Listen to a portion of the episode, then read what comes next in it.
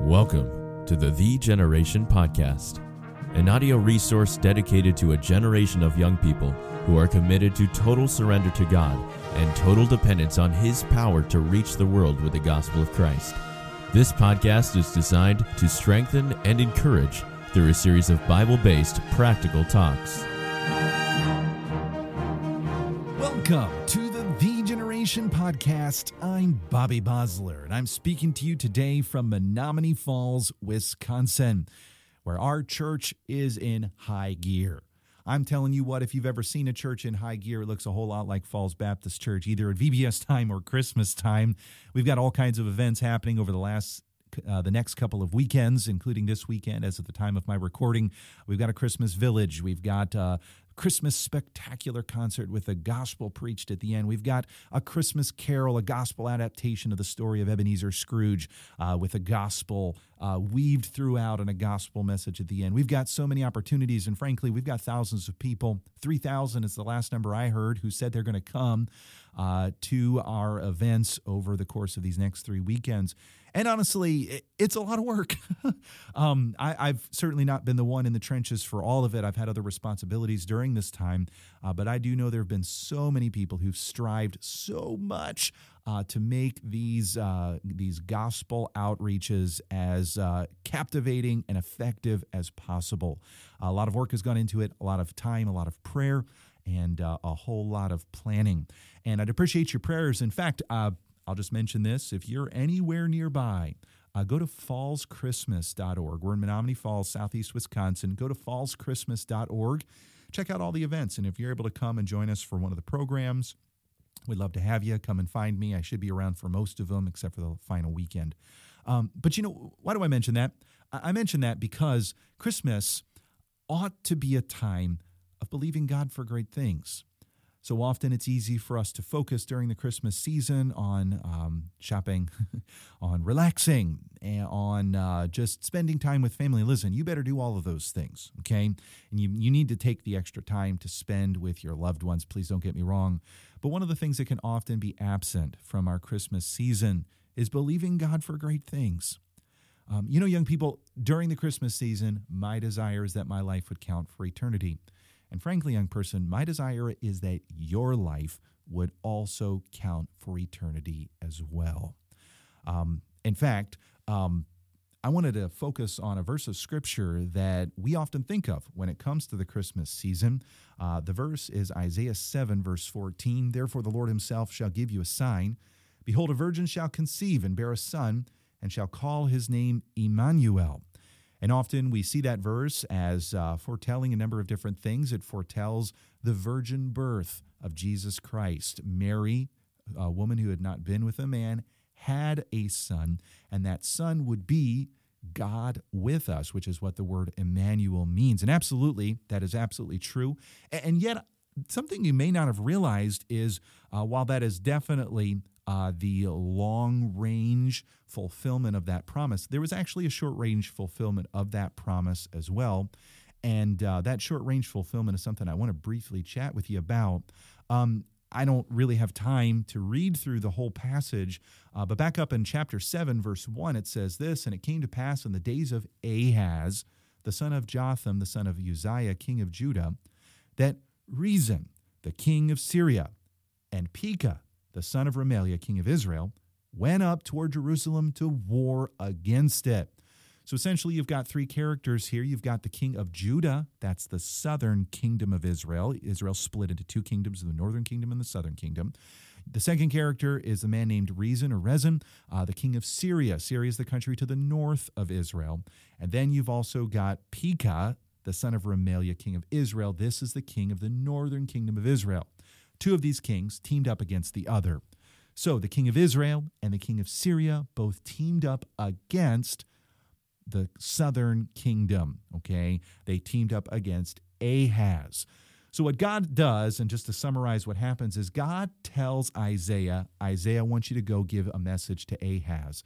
And the message is essentially this don't be afraid. These two kings are not going to prevail against you. You're going to be fine.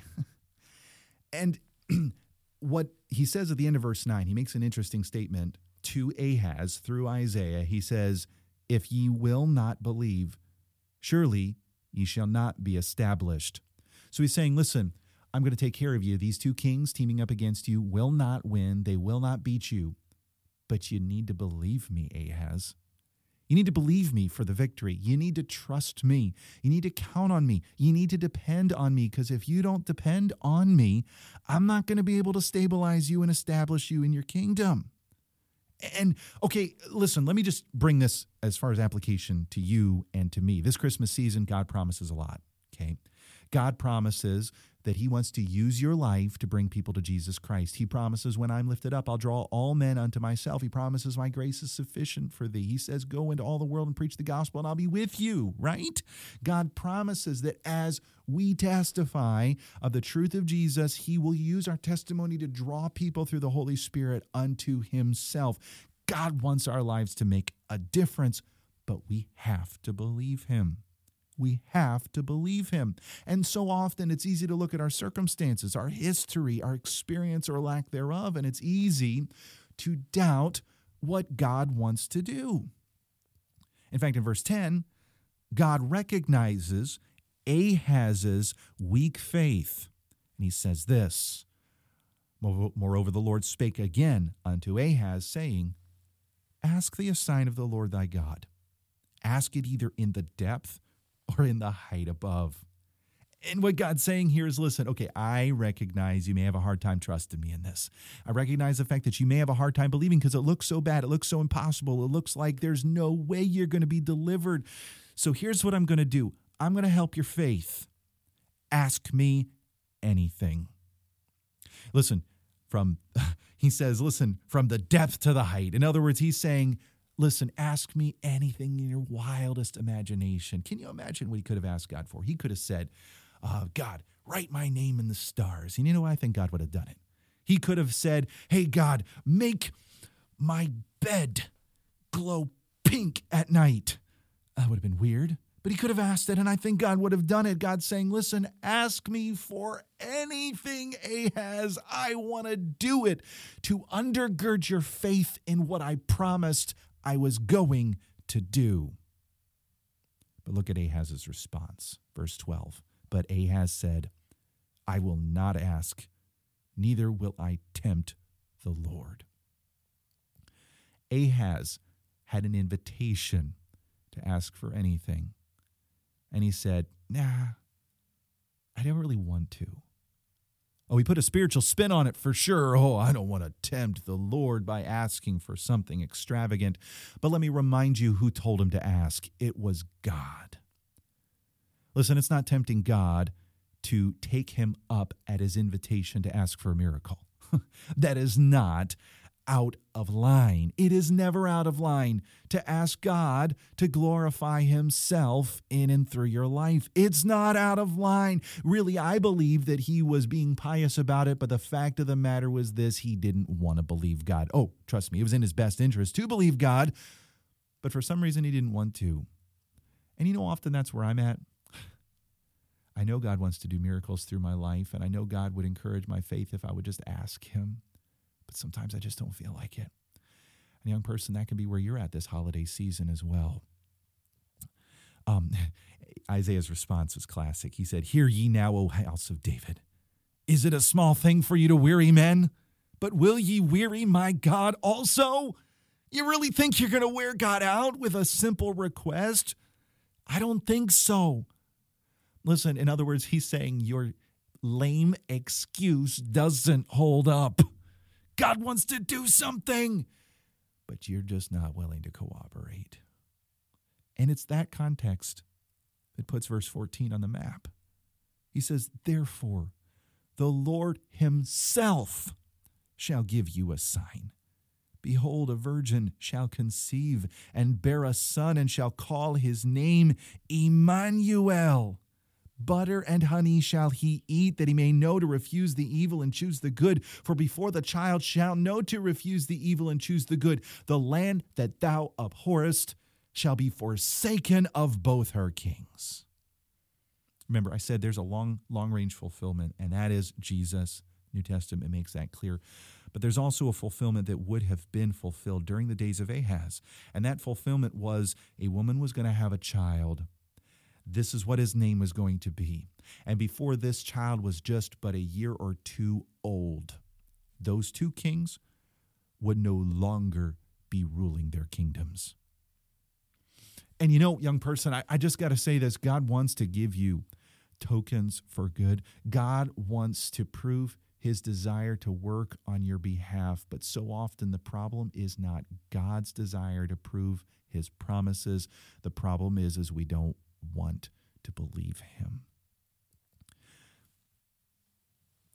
I have a vision for you, young people. Not like a weird vision or anything, but I envision myself and you this holiday season over these next several weeks asking God for some pretty remarkable things. But not just asking God for them, stepping out in faith to accomplish them. You know what, young person, did you know you could probably ask for a soul a week for the next three weeks, four weeks? You say, oh, that's hard. yeah. Yeah, it is, but God's the God of the impossible. You say, but but Brother Bosler, um, I I don't know that I don't know, is that even possible? A soul a week? I don't know. I don't know if God can do that through my life. Yeah, He can. He sure can. Uh, maybe you should ask God for um, for opportunities to share the good news with people at your workplace or at your school or in your neighborhood. Ask God to give you an opportunity to share the gospel with one of your neighbors. You see, when we really get down to actually asking God for something like that, that's when we begin to feel that faltering of Ahaz. oh, uh, well, yeah, you know, uh, yeah, I'm all about this total surrender, total dependence thing, but let's not get too carried away with it. Oh, God wants you to get carried away with it. He really does. It's so easy to sit back, sip on some eggnog, and uh, just en- enjoy the warmth by the fire as the chestnuts roast and all of that. But why don't we have a Christmas that is warm, that's red hot, with reaching people for Jesus Christ? Let's pray for God to give us those open doors. Don't tempt God by not asking Him. God wants us to ask, and it shall be given unto you. God wants us to ask what ye will, and it shall be done unto you. Yes, we're asking in God's name, which means we need to, need to be surrendered to his will. We're not talking about asking for a pink, purple, polka dotted pony for Christmas. We're talking about asking God for something he already told us he wants to give us souls for Jesus. Let's ask, let's expect, and let's labor you know, young people, I really am excited about what's possible and what's going to happen through my church here these next several weekends and even looking into next year and the great tour that we have scheduled down in Texas and East. Um, and um, I'm excited about what God's going to do. I'm excited about how God's going to provide team members for me. Uh, that's one thing I'm praying about. In fact, I'll just throw this out there. If you are college age, and interested in traveling with me or Dr. Jim sometime, send an email to Bobby at theegeneration.com org. I'd love to know. I'd love to get to meet you, talk to you some, and maybe see if we can figure out a, a tour or maybe we can get you on the team. Um, but, but you know, you don't need to be on a team for God to use you. All you need to do is surrender to Jesus, right? Surrender to His pace, His plan, His purposes, and depend on His power to use you to reach the world with the gospel, even during the Christmas season. Hey, let's tempt God this weekend in a proper way. Let's ask Him for miracles. God bless you. Thanks for joining us for this episode of the The Generation Podcast.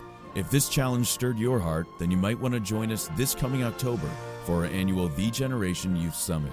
You can compete in exciting four way competitions and hear how your life can turn the world upside down. For more information, please visit theegeneration.org slash summit. That's T-H-E-E generation.org slash summit.